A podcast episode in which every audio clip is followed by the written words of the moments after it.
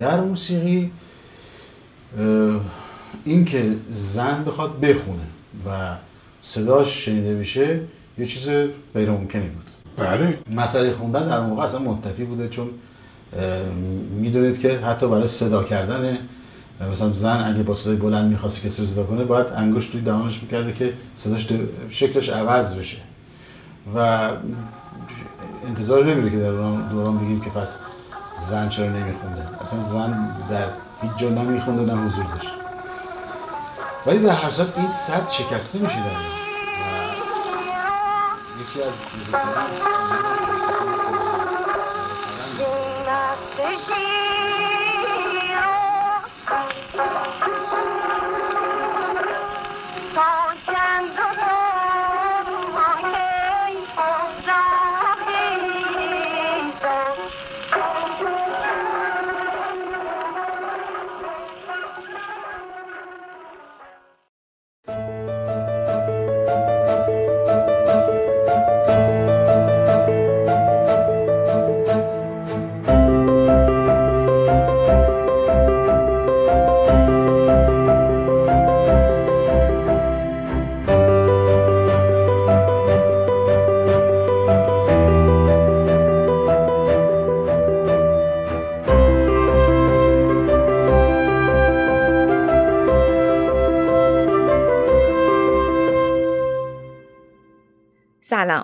من هدیه میری مقدم هستم و این قسمت 18 همه پادکست روزنه که در اسفند ماه 1399 منتشر میشه.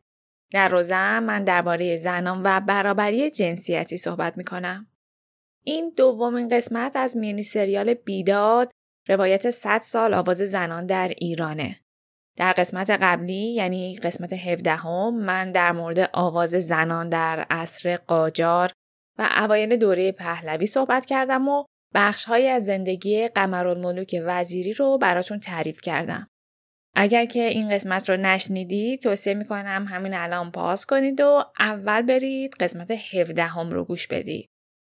همونطور که تو قسمت قبلی هم گفتم این مینی سریال در سایت مؤسسه زنان آزگود وابسته به دانشگاه یورک به زبان انگلیسی هم منتشر میشه. اگر دوستان انگلیسی زبانی دارید که فکر می‌کنید این موضوع براشون جذابه می‌تونید این مقالات رو باهاشون به اشتراک بگذارید. لینک این پست ها در توضیحات پادکست وجود داره. توی توضیحات پادکست یه چند تا لینک دیگه هم هست. دو تا از اون لینک ها مربوط به کسانی هستش که دوست دارن در حد توانشون از روزن حمایت مالی بکنن. حمایت مالی برای افرادی که در ایران هستند از طریق وبسایت حامی باش انجام میشه و برای دوستان خارج از ایران از طریق PayPal. علاوه بر همه اینها از فصل سوم روزن یعنی از اوایل سال 1400 امکان همکاری کسب و کارها با روزن هم وجود داره. حالا چه همکاری؟ من تصمیم دارم که توی اپیزودهای روزن کسب و کارهای تاثیرگذار رو به شما معرفی بکنم. چه کسب و کارهایی؟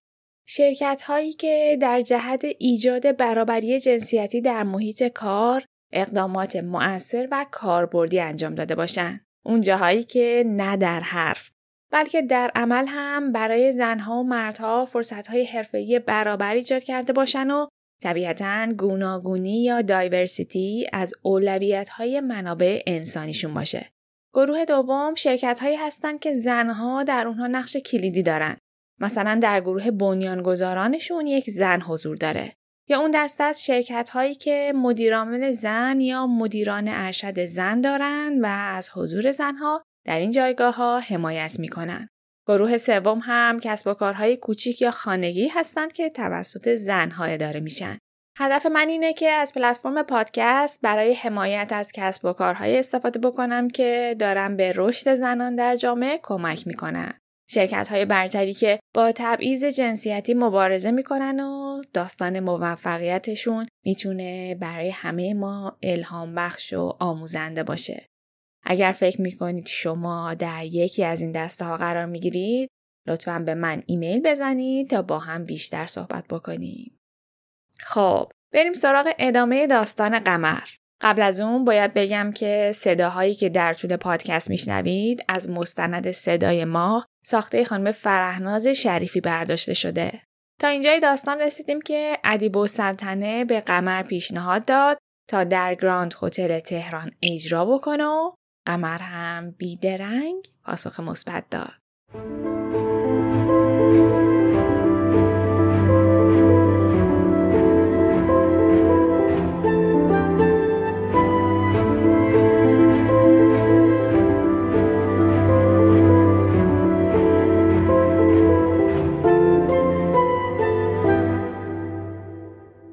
شب موعود فرا رسید.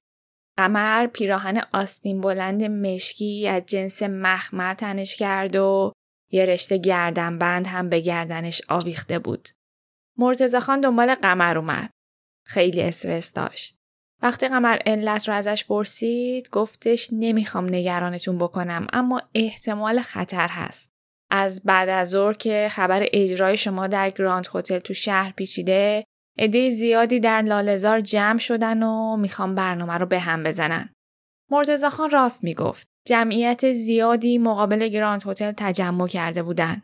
اونا شنیده بودند که قراره برای اولین بار زنی بدون هجاب در انظار عمومی ظاهر بشه و بدتر از اون می‌خواد آواز بخونه. مردم اون موقع حتی اگه زنهای خارجی رو بدون هجاب می‌دیدن تو لعنتشون می‌کردن. دیگه زنهای ایرانی که بماند. صدای جمعیت خشمگین به گوش می رسید که می گفتن باید این زنها رو کشت باید آتیششون زد. قمر استراب داشت. انتظار این عکس ها رو از قبل داشت اما عزمش رو هم جزم کرده بود. برخلاف بیرون سالن داخل گراند هتل جمعیت مشتاقانه منتظر اجرای قمر بود. زمان گذشت تا رس ساعت هشت شب پرده های آلبالوی رنگ صحنه کنار رفت تا اون لحظه تاریخی اتفاق بیفته و همه زنی رو ببینند که بندها و محدودیت های زمانش رو زیر پا گذاشته بود تا با موهای بلوطی رنگ و صدای سهرامیزش برای اولین بار در مقابل جمعیت حاضر بشه. جمعیت یک سر قمر رو تشویق می‌کردن. کمی بعد مرتزا نیداوود نواختن تار رو شروع کرد و خیلی زود صدای شورانگیز قمر با شعری از ایرج میرزا در سالن گراند هتل تنین انداخت. نقاب دارد و دل را به جلوه آب کند. نعوذ بالله اگر جلوه بی هجاب کند. قمر تصنیف به تصنیف اجرا کرد. مرغ سحر را خوند و سالن از سر اشتیاق روی هوا رفت. یه لحظه صبر کنید. یادتونه که در قسمت قبلی گفتم که تناقضایی در مورد زندگی قمر وجود داره؟ یکی از تناقضات اینجاست. ترانه مرغ سهر رو ملک و شعرهای بهار سروده و آهنگسازیش رو مرتزا نیداوود انجام داده. وقتی که من در مورد قمر مطالعه می کردم به این ادعا رسیدم که قمر تنها خواننده یک شعر مرغ سهر رو به طور کامل خونده. این شعر از دو بند تشکیل شده و بند دومش هم از لحاظ سیاسی خیلی سریح و تنده. وقتی که حرف از قمر و مرغ سحر میشه همه به یک اجرای مشخص از این ترانه ارجا میدن. بذارید اول بریم و این اجرا رو بشنویم.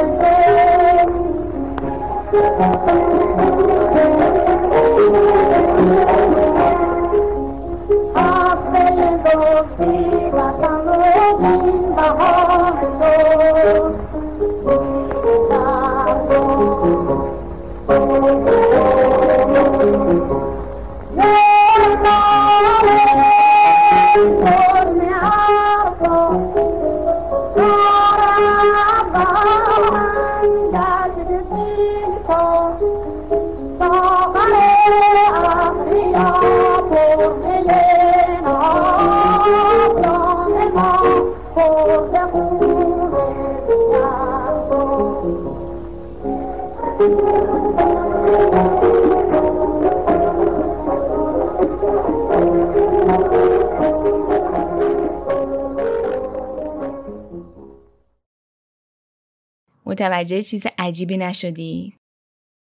اگه متوجه نشدید کاملا حق دارید. منم بار اول نفهمیدم. این اجرا اصلا مال قمر نیست. خواننده هم که صداش رو شنیدید اسمش جمال صفویه. بله، شما داشتید صدای یک مرد رو میشنیدید. جمال صفوی خواننده اهل اصفهان بود. صدای زیری داشت که با صدای خوانندگان زن اشتباه گرفته می‌شد. داستان زندگیش هم خیلی عجیب غریبه. تو سن 20 سالگی اولین آهنگش رو می‌خونه و در سن 22 سالگی یه جورایی خودش رو بازنشست می‌کنه. میگن علتش این بوده که تارهای صوتیش آسیب دیده و دیگه نمی‌تونسته بخونه. پس برعکس چیزی که خیلی ها فکر می‌کنند قمر هرگز این آهنگ رو ضبط نکرده. یعنی توی کنسرت ها یا مجالس خونده اما به صورت رسمی هیچ صفحه ای رو ازش ضبط نکرده. این اشتباه آمیانه یه جورایی از خود مرتزا نیداوود شروع میشه. مرتزا خان در سال 54 توی مصاحبهش با روزنامه اطلاعات در مورد این موضوع میگه این آهنگ رو ملوک زرابی خونده. من اشتباه کردم. سالها پیش وقتی که این آهنگ از رادیو پخش می‌شد صدا به قدری صاف و رسا بود که من فکر کردم که خواننده اون قمره. خب بیایید برگردیم به داستان اصلی و اون شب به یاد ماندنی. متاسفانه هیچ تصویری یا صوتی از اون کنسرت باقی نمونده. ولی باید بدونید که اواید کنسرت اون شب باور نکردنی بود. شما فکر می‌کنید که قمر با اون همه پول چیکار کرد؟ از اون درآمد هیچی نخواست و از ادیب و سرتنه خواست تا مبلغ رو بین گروه نوازندگان تقسیم بکنه. بیرون از سالن اوضاع به این خوبی نبود. حدود سه هزار نفر تجمع کرده بودن و قصد جان قمر رو داشتن. همه می ترسیدن. اعضای گروه و قمر برای اینکه بتونن سالن رو ترک بکنن مجبور شدن تا ساعتها صبر بکنن تا بلکه یکم خیابونها خلوت و جمعیت متفرق بشه. به این ترتیب قمر اولین کنسرت خودش رو در سن 19 سالگی به روی صحنه برد و همین یک شب کافی بود تا اسمش برای همیشه در عرصه موسیقی ایران ثبت بشه. خودش درباره ماجرا چنین میگه. یک تحور و جسارت بزرگی لازم داشت. یک زن ضعیف بدون پشتیبان لازم بود برخلاف معتقدات مردم عرض اندام بکنه. تصمیم گرفتم با وجود تمام مخالفت ها شب نمایش بدون هجاب روی صحنه و در مقابل هزاران جفت چشم متعجب اهالی تهران ظاهر بشم و پیه کشتن رو به تن خودم بمالم. فردای آن روز قمر به کلانتری احضار شد. ازش تعهد گرفتن که بعد از این بدون هجاب اجرا نکنه و بدون اجازه شهربانی هم دیگه هیچ صفحه رو ضبط نکنه. اما دیر شده بود و آوازه قمر در سر و سر ایران پیچیده بود. دیگه کسی نمی‌تونست مقابل این جریان بیسته. بعد از اون قمر بارها و بارها کنسرت داد. حالا دیگه هر شب روزنامه های وقت آگهی کنسرت های قمر رو درج می‌کردن. ماها بعد قمر شش شب متوالی در سینما سپه اجرا داشت. با وجود این هنوز هم مردم جلوی سینما برای گرفتن بلیت کنسرت سر و دست میشکستند. تو این کنسرت با قیافه جدیدی ظاهر شده بود. خودش رو به شکل زنی روستایی درآورده بود و پشت دوک نخریسی میشست. در تمامی این شیشه بین تماشاچی ها یک مرد حضور داشت.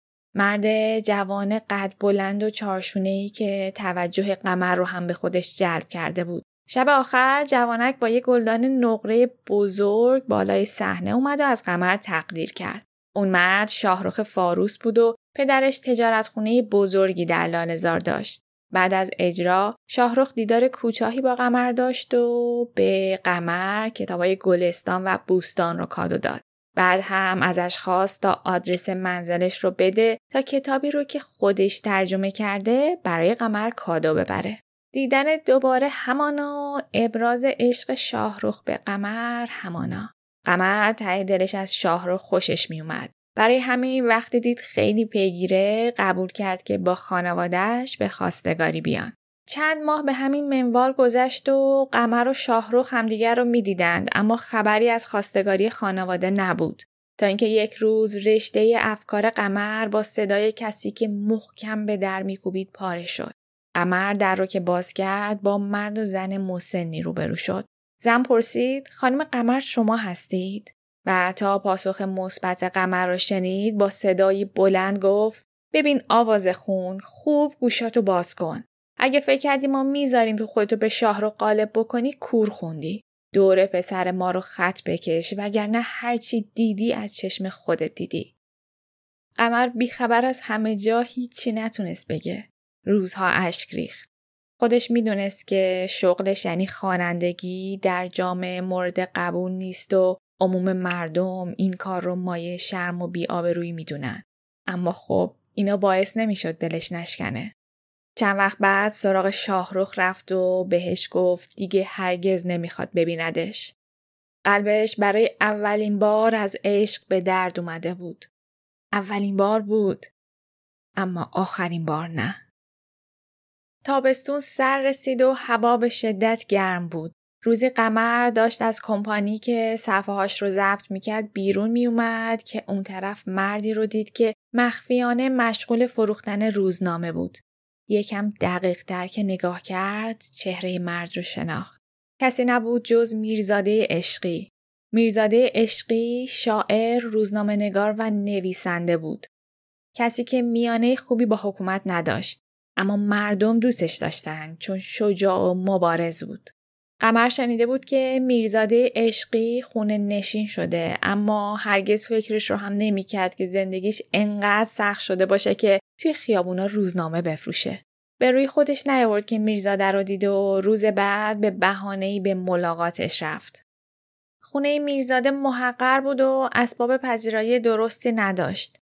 قمر با خودش صفحه شهریاران ایران رو برده بود تا به میرزاده عشقی کادو بده.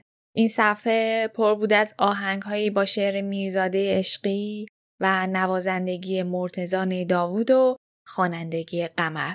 اوضاع میرزاده انقدر خراب بود که تو خونه گرامافون نداشت. قمر با اصرار از میرزاده خواست تا دوباره به دیدنش بیاد و براش گرامافون بیاره. بعد هم از کیفش پاکتی رو در آورد که توش مقداری پول بود. پاکت رو دست عشقی داد و گفت این مبلغ سهم شماست از فروش این صفحات. هر دوشون می‌دونستن که این موضوع واقعیت نداره و قمر برای اینکه غرور میرزاده رو خدشدار نکنه اینو گفته. صفحه توقیف شده بود و اصلا نتونسته بود فروش خوبی بکنه. قمر اینجا حدودا 19 سال است و میرزاده جوانی 29 ساله. با وجود این سن کم تا این میزان سخاوتمند بود و از بقیه هنرمندا حمایت می‌کرد. چند وقت بعد وقتی برای بردن گرامافون به خونه میرزاده رفت با انبوه جمعیتی روبرو شد که مقابل خونش جمع شده بودند. میرزاده عشقی توسط دو نفر ناشناس به قتل رسیده بود. روزی قمر به مهمونی یکی از اعضای دربار دعوت شد.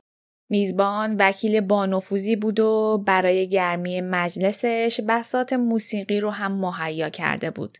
جز قمر استاد علی نقی وزیری هم در اون مهمونی حضور داشت. این دومین باری بود که قمر کلونل وزیری رو می‌دید. استاد وزیری اینطوری نبود که در هر مجلسی که دعوتش بکنن ساز بزنه. از شاگرداشم خواسته بود که همینطوری رفتار بکنن. اون شب صاحب مجلس می‌خواست کلونل رو تو رو درواسی قرار بده. برای همین پنهانی تار استاد رو آورده و گوشه سالن گذاشته بود. استاد وزیری وقتی این رفتار رو دید اینقدر عصبانی شد که مجلس رو ترک کرد. قمر خیلی تحت تاثیر این رفتار قرار گرفت. دورادور هم از اقداماتی که کلونل وزیری برای موسیقی زنان انجام داده بود خبر داشت. کلونل وزیری در مدرسهش دو تا کلاس هم برای دخترها باز کرده بود. یک کلاس موسیقی که خودش معلم اون بود و یک کلاس نقاشی که برادرش حسن علی وزیری اون رو اداره می کرد. شاگردای این کلاس ها دستچین شده بودن و کلاس ها هم وقتی تشکیل می شد که مردها در مدرسه حضور نداشتند یعنی شاگردای مرد. در کلوب موسیقی هم هفته یک روز رو به کنسرت خانوم ها اختصاص داده بود. در واقع زنانی که شوهرانشون عضو کلوب موسیقی بودن می‌تونستن کنسرت رو تماشا بکنن. خانم ها با چادرهای سیاه و پیچه می اومدن و روی صندلیا میشستن. گروه نوازنده ها از درک وارد می‌شد سرش رو پایین مینداخت و به تماشاچیا هیچ نگاهی نمی‌کرد. بعد از پایان کنسرت هم مردا از در دیگه خارج می شدن تا خانوم ها آزاد باشن و بدون حضور نامحرم بتونن کنار هم چای بخورن. شاید به نظرتون عجیب بیاد ولی این اولین اجتماع زنانه بود که در اون خانوم ها می‌تونستند به موسیقی گوش بدن. اون هم موسیقی زنده. مجموعه این اتفاقات باعث شده بود قمر ارادت خاصی به کلونل وزیری داشته باشه. به همین خاطر وقتی حکومت از مردم دعوت کرد تا برای گرفتن شناسنامه یا سجلت اقدام بکنند، قمر برای کسب اجازه سراغ خانواده وزیری رفت. تا اون موقع به اسم قمر حسین خان میشناختنش. خطاب به علی نقی وزیری گفت از اونجایی که به کلونل و هنرش بسیار ارادتمنده دوست داره که لقب این خانواده رو به عنوان نام خانوادگیش انتخاب بکنه. بعد هم پرسید که آیا این اجازه رو داره یا نه. پاسخ کلونل مثبت بود و از فردای اون روز نام خانوادگی وزیری در شناسنامه قمر ثبت و در تاریخ ماندگار شد و قمر شد قمرالملوک وزیری. قمر همونطور که گفتم خیلی دست به خیر بود. یک بار تو خیابون لالزار دختر بچه رو دید که سر راه گذاشته بودنش. اون دختر بچه قمر رو یاد دوران کودکی خودش انداخت. ناخداگاه دختر رو بغل کرد و بعدم به پاسبانی که تو اون نزدیکی بود گفت می‌خواد از این بچه نگهداری بکنه و حاضر تمام مراحل قانونیش رو هم طی بکنه. با اجازه پاسبان بچه رو به خونه برد تا ازش مراقبت بکنه. ولی همون روز سر کله مادر بچه پیدا شد. گفت دخترک به شدت مریض و اونها به خاطر وضعیت مالیشون مجبور شدن بچه رو سر راه بذارن.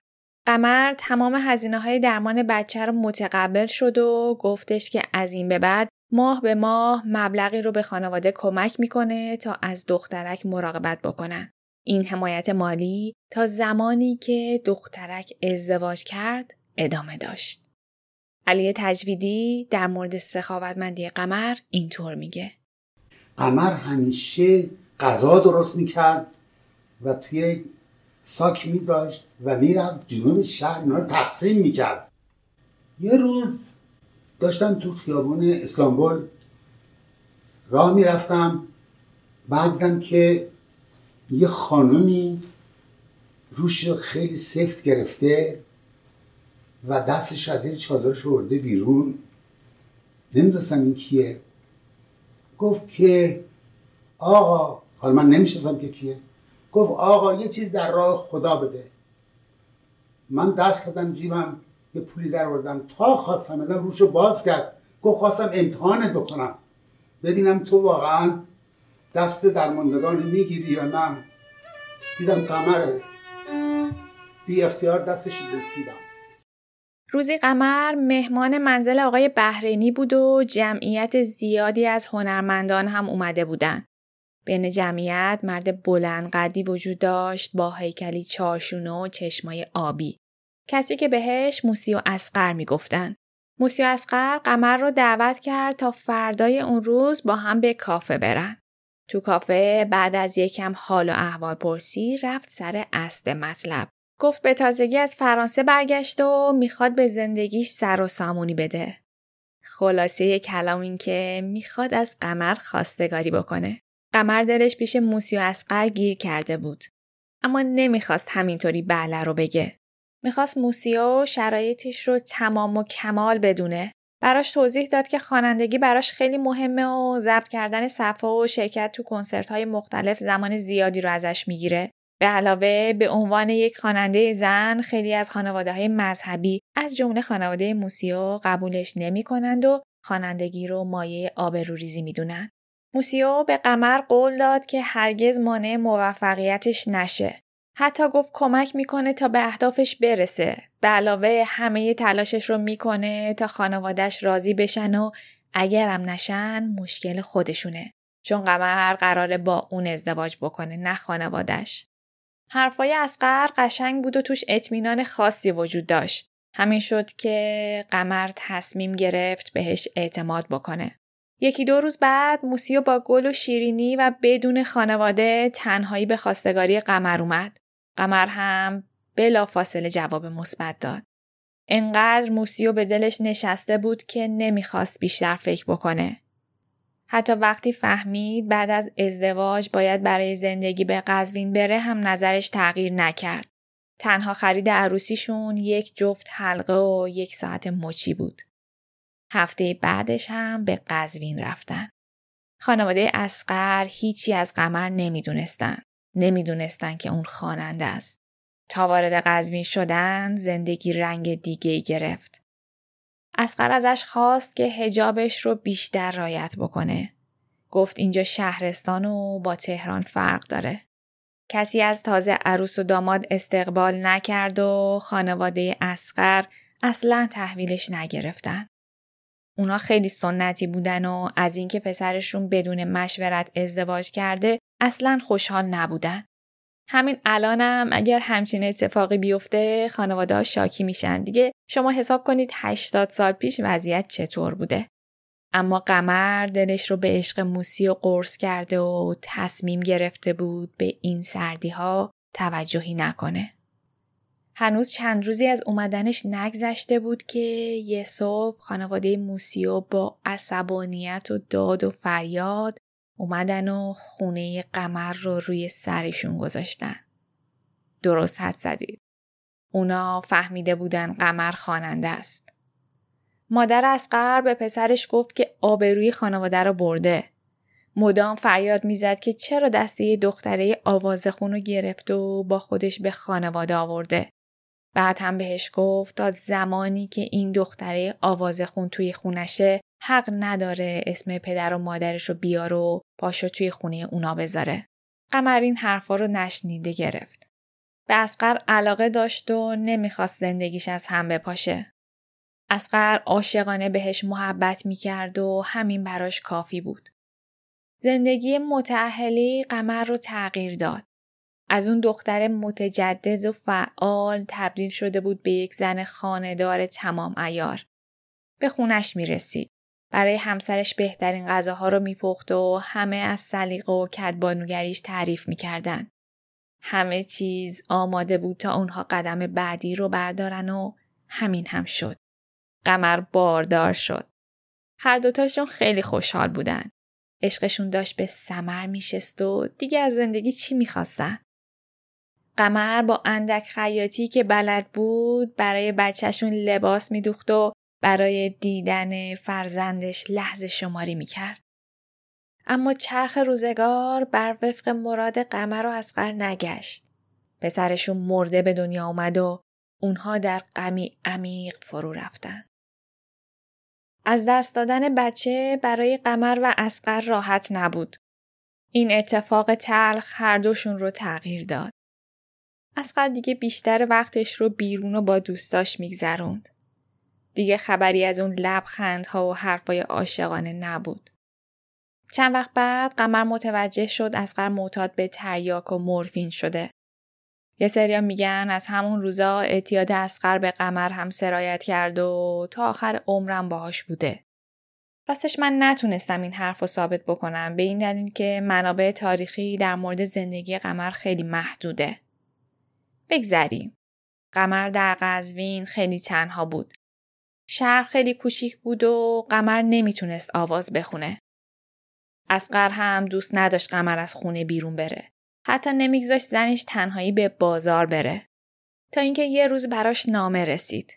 نامه از طرف مرتزا خان بود و از قمر دعوت کرده بود برای کنسرت همدان همراهیش بکنه. نور امید به دل قمر تابید. همون شب مسئله رو با اسقر مطرح کرد. اما در کمال ناباوری اسقر بهش گفت تو هیچ جا نمیری. تو حالا زن منی و به جای این کارا باید فکر خونه و زندگیت باشی. این اتفاق مثل تیر خلاص بود. اسقر خیلی تغییر کرده بود و قمر حاضر نبود این زندگی رو ادامه بده. تصمیمش رو گرفت و چند روز بعد برای همیشه قزوین و اسقر رو ترک کرد.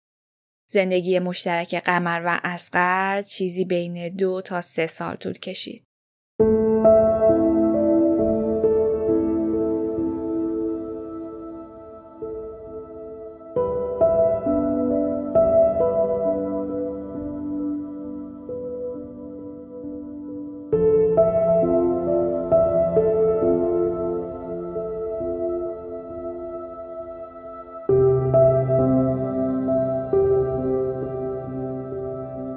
قمر برای اجرا به همدان رفت.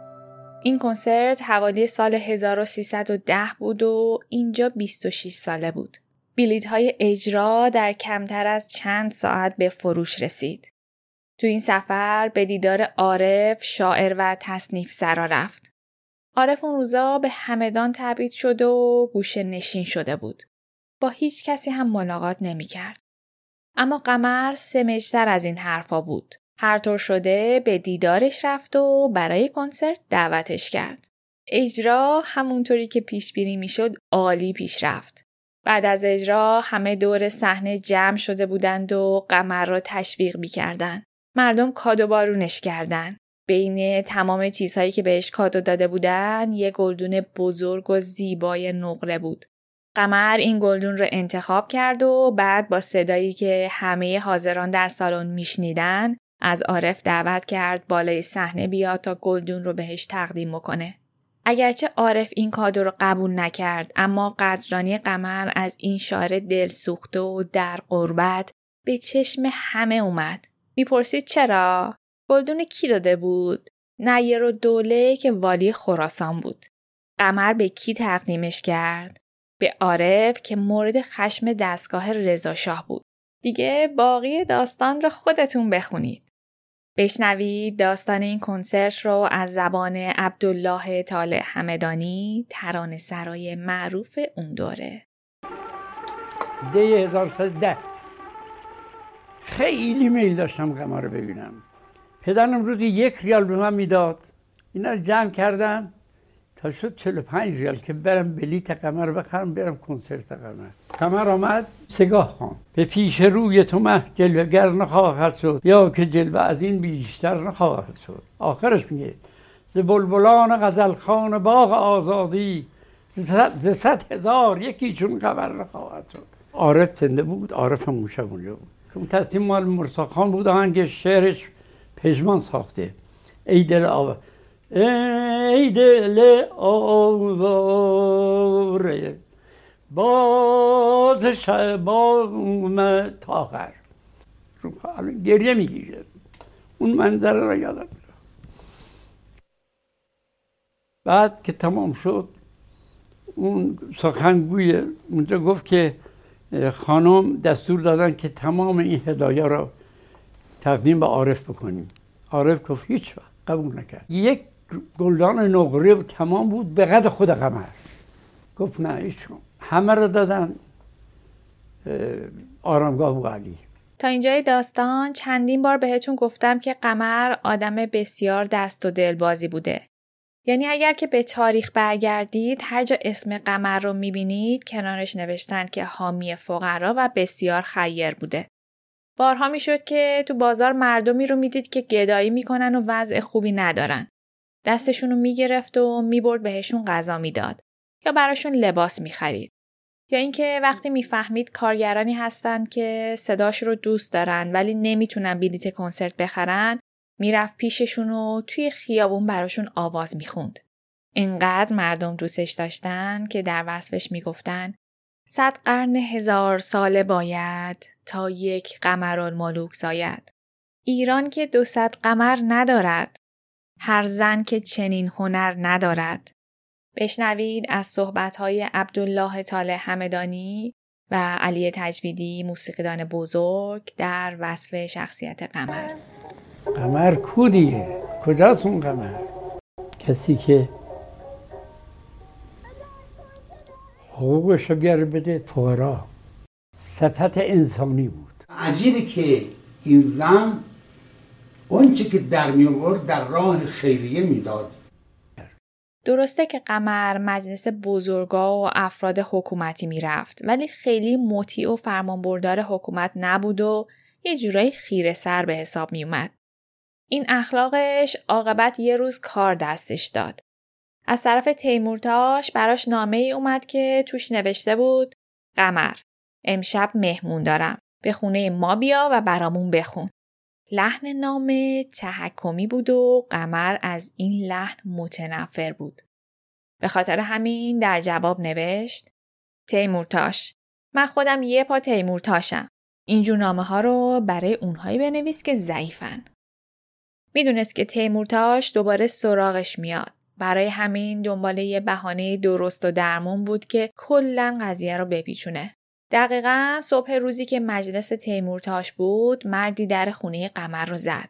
یادتونه گفتم که قمر سرپرستی یک دختر مریض رو بر عهده گرفته بود و ماهیانه به خانوادش خرجی می‌داد؟ پشت در پدر همون دختر بود که می‌خواست از قمر برای عروسی دخترش دعوت بکنه. قمر که از شنیدن این خبر خیلی خوشحال شده بود دیگه یه بهانه درست و درمون برای نرفتن به مجلس تیمورتاش داشت. زنگ زد به یکی از نوازنده های ویولونی که میشناخت و گفت بیا که امشب باید بریم یه مجلسی. خونه پروین توی یکی از محله های کثیف و شلوغ شهر بود. مجلس عروسی هم خیلی محقر و ساده بود. عروس و داماد کم سن و سال بودن. خودشون روی یه تخته چوبی رنگ و رو رفته نشسته بودن و مهمونا هم روی پیتای حلبی. عروس پیراهن سفید ساده تنش بود و هیچ آرایش یا زیورالاتی نداشت. قمر پروین رو به اتاق برد و خودش صورت دخترک رو آرایش کرد. بعد هم از نوازنده همراهش خواست تا ویولون بزنه و یک نفس تا نصفه های شب براشون آواز خوند. عروسی محقر پروین به یک مجلس رویایی تبدیل شده بود. عروس داماد و مهمونو از خوشی روی هوا بودن. توی خوابشون هم نمی‌دیدن که قمرالملوک وزیری که آوازش در همه جای کشور پیچیده یک شب تمام براشون آواز بخونه.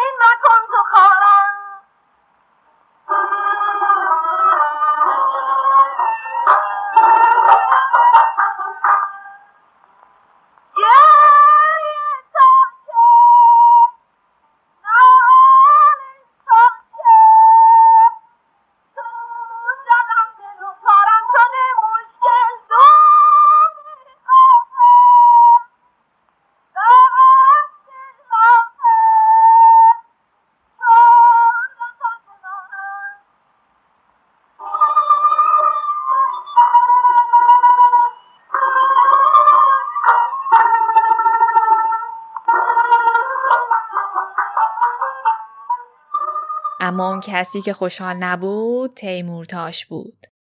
شرکت نکردن قمر در مجلس تیمورتاش عواقب خوبی نداشت. چند شب بعد مامورا با اطلاعیه رسمی به منزل قمر اومدن. تیمورتاش طی حکمی قمر رو برای مدتی نامعلوم به تبریز تبعید کرده بود. اون روزها قمر رو در تمام کشور میشناختند. اینقدر که وقتی داشت تبریز می‌رفت تو اتوبوس یکی از طرفدارانش اونو دید و دعوت کرد که کل مدت تبعید رو در خونه اون بگذرونه. در تبریز هم طرفدارا دونه دونه به دیدارش می اومدن. تبعید قمر باعث شد از عرصه های هنری دور بمون و در این دوره فعالیت خاصی نداشت. تا اینکه تیمورتاش برکنار و حکم تبعید قمر هم خود به خود باطل شد. قمر بعد از اسقر دیگه ازدواج نکرد. اگرچه که خواستگارای زیادی داشت. چیزی که زندگیش رو به یک بار تغییر داد قبول کردن سرپرستی پسری به نام منوچهر بود. بعد از اون همه هوش و حواسش پیش منوچهر بود. براش هر کاری می‌کرد و می‌خواست که از نعمت بی نیاز باشه. شاید براتون سوال باشه که وضعیت مالی قمر چطور بوده. به نظر می‌رسه که درآمد زیادی داشته. علاوه بر اون در هر مجلس هم از مردم کاداهای زیادی دریافت می‌کرده. با درآمدش از دوازده کودک یتیم حمایت می‌کرده. یا بارها و بارها خرج عروسی و تشکیل زندگی آدمهای نیازمند رو پرداخت کرده. خیلیا میگن به خاطر همین ولخرجیاش بوده که آخر عمری چیزی براش باقی نمیمونه. در واقع هر چیزی که در می آورده رو خرج خیریه می کرده. جدا از شخصیت بینظیرش قمر واقعا صدای خاص و متفاوتی داشت. صداش صاف و درخشان بود.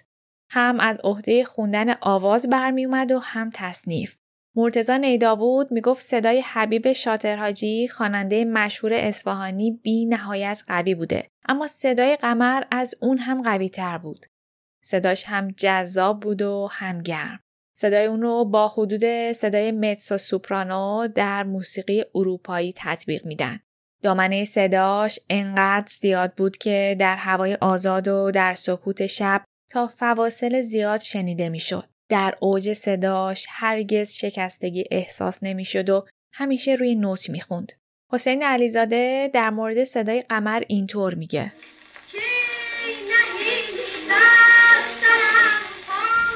آوازهای قمر شما رو گوش می‌کنید هیچ ایرادی رو درش پیدا قبل از اینکه مطرح باشه که ایشون مرد یا زنه یعنی یک معنویت خاصی از این صدا میاد. قمر عجیب چهره محبوبیه برای مرد و زن در تاریخ موسیقی ایران. اصلا هیچ کس بعد از قمر نتونست اون تحریق های شفاف و تحریرهایی که بسیار پیچیده بود با شفافیت خاص و سونوریته خیلی لازم بخونه علاوه بر این در زمانه خودش بسیار زیبا بود. در واقع به نظر من همه چی تموم بود. هم شخصیت خیلی بزرگی داشت، هم زیبا بود و هم صدای خوبی داشت. دیگه یه آدم برای ستاره شدن به چی احتیاج داره؟ غلام حسین بنان در وصف قمر اینطور میگه قمر ام کلسوم ایران و سمبل همه خواننده های زن بود. در آواز ایران وزنه بود. شاید قرنها طول خواهد کشید تا مادر گیتی مانندش را بزاید. اهمیت صدایش به نظر من در ایران به اندازه ام کلسوم در مصر است. استاد بزرگ محمد رضا شجریان که جاش خیلی خالیه اما یادش همیشه با ماست در یکی از مصاحبه هاش با شبکه بی بی سی از تاثیرگذارترین زنان زندگیش نام می‌بره. قمر ملوک وزیری یکی از اونهاست. خب هنرمندان زیادی ما شاهد هستیم در بین زنها اما هیچ کدوم به قمر ملوک وزیری نرسیدن قمر ملوک هم از نظر صدا و کیفیت صدا اجرایی که داشت خیلی الگوی خوب بود برای همه خواننده های زن و مرد همچنین برای من. ضمن اینکه از نظر شخصیتی بسیار مادرانه فکر می‌کرد نسبت به مردم نسبت به دوربریا گرفتار طبقه اشراف و درباری نبود. با همه اینکه ارتباط هم داشت اما گرفتار اونا نبود. آنچه که براش مهم بود مردم عادی بودن و مردم که در کنارش بودن درآمدش هم همیشه بین اینو خرج می‌کرد. این زن برای من الگوه چه از نظر هنرش چه از نظر رفتار هنرمندانش همونطور که در قسمت قبل گفتم موسیقی رو در زمان پهلوی به دو بخش قبل و بعد از رادیو تقسیم می‌کردن. رادیو در ساعت هفت عصر روز چهارشنبه چهارم اردیبهشت ماه سال 1319 توسط محمد رضا پهلوی افتتاح شد. با این اتفاق دوره جدید موسیقی ایران شروع شد. اون روز در استودیوی کوچیکی در جاده قدیم شمیران برای نخستین بار برنامه صدای تهران پخش شد و مردم صدای رادیو رو شنیدن. افتتاحیه حدود نیم ساعت طول کشید و از روز پنجم اردیبهشت ماه رادیو برنامه های خودش رو در دو بخش و به این ترتیب آغاز کرد. بخش اول از ساعت 11 و نیم صبح تا دو بعد از ظهر بود و بخش دوم از ساعت 5 تا ساعت 11 و نیم شب. برنامه ها به صورت زنده اجرا می شد و مردم می تونستند حدود 8 ساعت و نیم در روز رادیو گوش بدن. قمر اولین زنی بود که در رادیو آواز خوند. روزا لباس رسمی می پوشید و مثل یک کارمند سر کار می رفت. رادیو باعث شده بود صداش به گوش تعداد بیشتری از مردم برسه و حتی فقرا و نیازمندان هم بتونن بهش گوش بدن. در رادیو با اکثر آهنگسازا و ارکسترهای رادیو همکاری کرد. حبیب سمایی سنتور می‌زد و قمر همراهیش می‌کرد. اون زمانها ادیب خانساری، روحانگیز و بنان هم در رادیو آواز میخوندن. قمر هفته نیم ساعت با ویولون حسین یاحقی و گاه ویولون سبا برنامه اجرا می‌کرد. در برخی از برنامه ها هم با پیانوی مرتزا محجوبی آواز می‌خوند. تو این دوره صدای قمر پختگی و مهارت خاصی داشت. با متانت خاصی شعر می‌خوند. دیگه تصنیف نمی‌خوند و بیشتر به آواز میپرداخت. گاهی هم مصنوی مناسبی در پایان آواز می‌خوند. به راحتی به تحریراش تنوع می‌داد و نوتهای بالا رونده و پایین رونده رو با قاطعیت اجرا می‌کرد.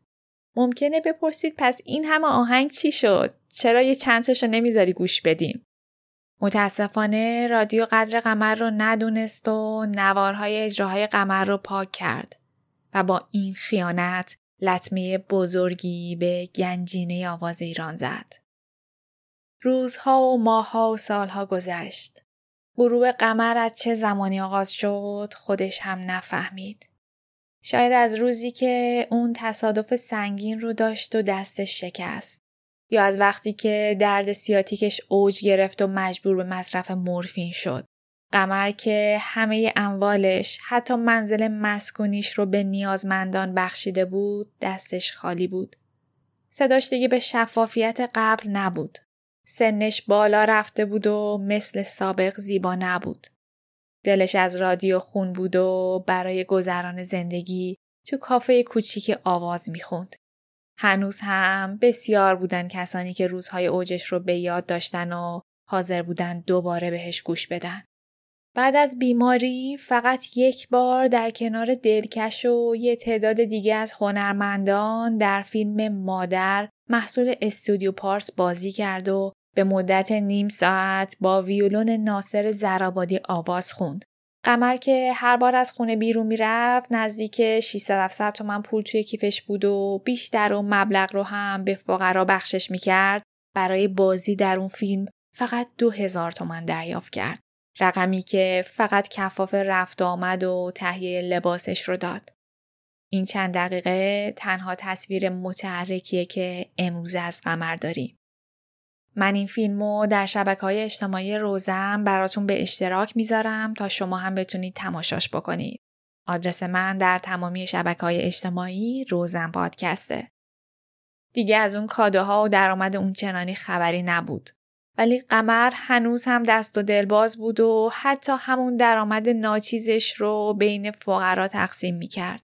یک بار بعد از اجراش در خیابان لالزار قدم می‌زد که پیرمرد علیلی جلوشو گرفت و تقاضای پول کرد. قمر کیفشو باز کرد و یه مقداری پول خورد از اون بیرون آورد. ناخداگاه اشکش جاری شد. پیرمرد تعجب کرده بود. قمر گفت کار قمر به جایی رسیده که پول خورد کمک می‌کنه. منو ببخش پدر جون که نمی‌تونم بیش از این کمکت بکنم. قمر همون شب سکته کرد. خودش وقتی فهمید سکته کرده که دید نمی‌تونه درست حرف بزنه. نمی‌تونست دهانش رو باز بکنه یا از روی تخت بلند بشه. روزهای اول امید داشت خوب بشه اما خیلی زود فهمید که این زندگی جدیدشو باید باهاش کنار بیاد. به سختی می‌تونست حرف بزنه چه برسه به اینکه بخواد آواز بخونه. هنجرش چابکی لازم رو نداشت. کنترلش رو روی قسمت های ظریف و حساس آواز از دست داده بود. اون چهچه های روان و بلبلی دیگه دست نیافتنی بود. روزنامه ها نوشتند قمرالملوک وزیری لال شد. بعد از سکته روز به روز ضعیفتر و لاغرتر می شد. خیلی از دوستانش ترکش کرده بودن و خیلی های دیگه هم برای زخم زبون یا فضولی سراغش رو می گرفتن. وقتی خونه قمر می اومدن ازش دزدی می‌کردن و وسایل و چیزای عتیقه که توی خونه داشت رو با خودشون می بردن. قمر اما خسته تر و دل شکسته تر از اونی بود که بخواد عکس عملی نشون بده. نشسته بود و زوال زندگیش رو تماشا می کرد. یه بارم که برای گرفتن مسمریش به رادیو رفته بود قمر رو علا رغم خواست شخصیش در موقعیتی قرار دادن که مصاحبه بکنه تا مردم صدای قمر رو در اوج بیماری و ناراحتیش بشنون. خانم قمر الملوک وزیری از اینکه به هنرمندان رادیو ایران این افتخار رو داده و با کسالتی که دارید به استودیوی رادیو ایران تشریف بردید از شما تشکر می‌کنم. قمر حرفی داری؟ نه. یه تشکری از تشکر از شنونده ها. من یه دنیا منتشر از میهمان. هنرمند. اجازه. بله. یه دنیا منتشر از همه دوستانم میهمان هنرمند امروز رادیو ایران میزبانان هنرمندی هم داره که همکنون با چشمانی مملو از اشک شوق پروانوار به دور شمع هنر ایشون گرد آمدند خانم قمر الملوک وزیری؟ خواسته ما و شنوندگان رادیو ایران و کلیه هنر دوستان اینه که از حال مزاجی شما اطلاع حاصل کنیم. انشالله که حال شما خوبه و کسالاتی نداری. همین حالتون میبردن که خوبه. برای مردم فقط یک جمله اینو من بفرمایید می‌دونم نمی‌تونم اما الان خوبه زنده باشین شد میزبانان هنرمند خودتون رو می‌شناسید؟ اینها هنرمندانی هستند که همه اونها خود رو شاگرد شما می‌دونن خب خانم قمر شما نصیحتی ندارید به این شاگرداتون بکنید نه خوب بشن انشالله خوب بشن. شما صدای اینها رو می‌شناسید؟ شنیدی؟ بله خوب شو خوب شو خوب و حالا از ایشون خواهش می‌کنم هر کدوم قطعه آوازی برای شما بخونم.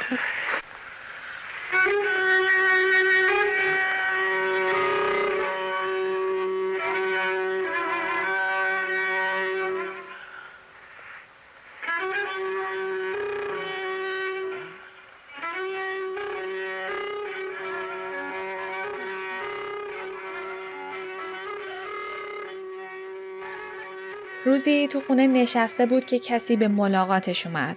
آقایی به نام طالع به ایادتش اومده بود. قمر حتی نمی‌تونست از جاش بلند بشه. طالع بهش گفت که به همت بدی و زمان فروزانفر تونستن از طرف رادیو برای قمر یک مستمری ماهیانه بگیرن.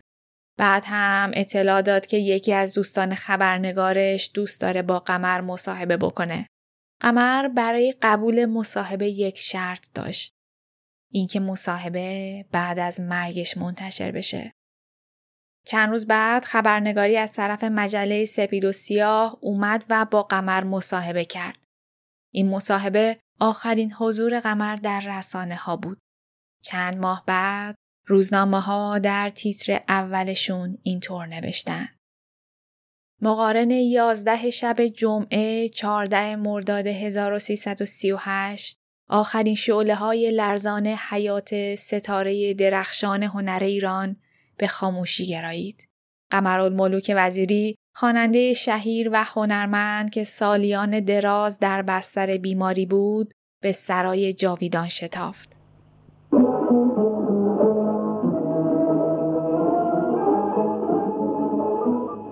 در ظلمت دوش دست تقدیر از آستین جفا بیرون کشیده شد و دوستان دلهای شیدا را از قمری خوشنوایی جدا ساخت. دیشب قمر مرد. آن بلبل سرگشته سهرآفرین از قلمرو عالم شیدایی ربوده شد. دیشب آتش یک دنیا یک دنیا عاطفه و یک دنیا عشق و دلدادگی به خاموشی گرایید دیشب پنجره جادویی قمر بسته شد. دل امیدوارش از تپش ایستاد و شعله های کانون مهر پرور سینهاش به خاکستری سرد مبدل گشت. قمر در زمان مرگ فقط پنجاه و چهار سال داشت. به گفته محمد باستانی پاریزی وقتی که قمر درگذشت هیچ مسجدی او رو نپذیرفت. با این دلیل که او مطرب بود و پر از گناه. برای همین مجبور شدن تا اون رو مثل افراد مجهول الهویه به پزشکی قانونی انتقال بدن. قمر رو در گورستان زهیر و دوله در تجریش تهران به خاک سپردن. روز خاکسپاری ای از افراد متحجر مقابل این گورستان تجمع کرده بودن و اجازه ورود آمبولانس رو نمی‌دادن. ای هم میگن که خانواده قمر انقدر در فقر به سر می بردن که برای مراسم محقر خاکسپاری یا خرید سنگ قبر مجبور شدند از رادیو و اداره تبلیغات کمک بگیرن. با مرگ قمر مصاحبش با مجله سپید و سیاه منتشر شد. حرفهایی که خیلی ها اون رو با نام وسیعتنامه قمر می‌شناسن. براتون بخش های از این وسیعتنامه رو می‌خونم. خواننده عزیز وقتی درد و دلهای منو می‌خونی من یک زنه به قول تو هنرمند هنرمندی که متعلق به یک قرن بود زیر خروارها خاک سرد و سیاه خفتم. دیگر از حنجره من صوتی بر نمیخیزد و تنین آواز من دلها را نمی لرزاند. دنیای من تاریک است و خاموش. اما خوشحالم که روح من عظمت خود را از دست نداده است. اطمینان دارم کسی پس از مرگم از من بدگویی نمی کند. من ثروتی ندارم. هیچ چیز. اما دلهای یتیمانی را دارم که به خاطر مرگ من از غم مالا مال می شوند. همان دخترها و پسرهایی که لبخند و مهر مادر را ندیدند اما با پول من پرورش یافتند، شوهر کردند، داماد شدند و حالا آدمهای خوشبختی هستند. کسانی که به هنر خیانت می کنند به من که گوشه عزلت برگزیده بودم با دو دانگ صدای خود نیش می زدند و می گفتند ما باید هرچه می توانیم پول بگیریم برای اینکه مثل قمر نشویم. شما پس از مرگ من به آنان بگویید روح قمر فرسنگ ها از پستی و رزالت و پول پرستی دور بود. کنسرت های من چنان مورد استقبال قرار می گرفت که مردم از در و دیوار بالا می رفتند و گاه بیلیت هایش تا ده برابر بلکه بیشتر به فروش می رفت. اما من وقتی از گراند هتل خارج می شدم گاهی می شد که یک سره این پول ها رو تقدیم به مؤسسه ملی یا مؤسسه خیریه می کردم. و شما که جز همین نیم دانگ صدا ندارید شما که جز پول جمع کردن کاری نمی‌دانید گذشت و انسانیت سرتان نمی شود می‌گویید ما نمی‌خواهیم عاقبت ما مثل قمر ملوک وزیری شود مگر قمر چطور شد قمر با افتخار و بزرگی و هنر زندگی کرد و امروز هم که زیر خروارها خاک خفته نه کسی را آزرده و نه دلی را شکسته. دلهای مردم هنردوست در غمش شکسته است. ما رفتیم اما شما که هنر ملی ایران را به پول می فروشید و آلوده می کنید و هیچ نقطه روشن و درخشانی در زندگی ندارید گناهتان نابخشودنی است.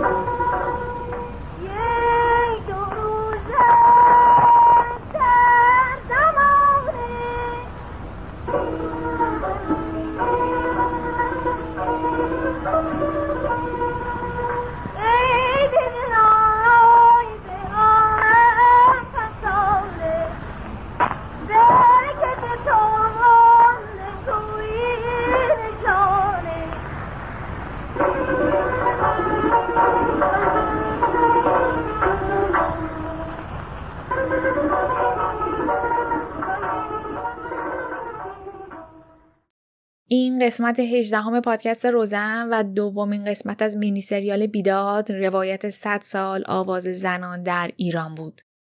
ممنونم که به این قسمت گوش دادید. همینطور ممنونم از مسلم رسولی عزیز که از موزیک هر آنچه که در روزن میشنوید کار مسلمه. دمش گرم. طراحی پوستر این قسمت ها هم کار دوست خوب و هنرمندم آذر میدخت الهی هست. یادتون باشه که این مینی سریال همچنان ادامه داره و در قسمت های بعدی قراره به آواز زنان در عصر پهلوی و بعد به دوره معاصر بپردازم. پس تا قسمت بعدی هدیه اسفند ماه 1399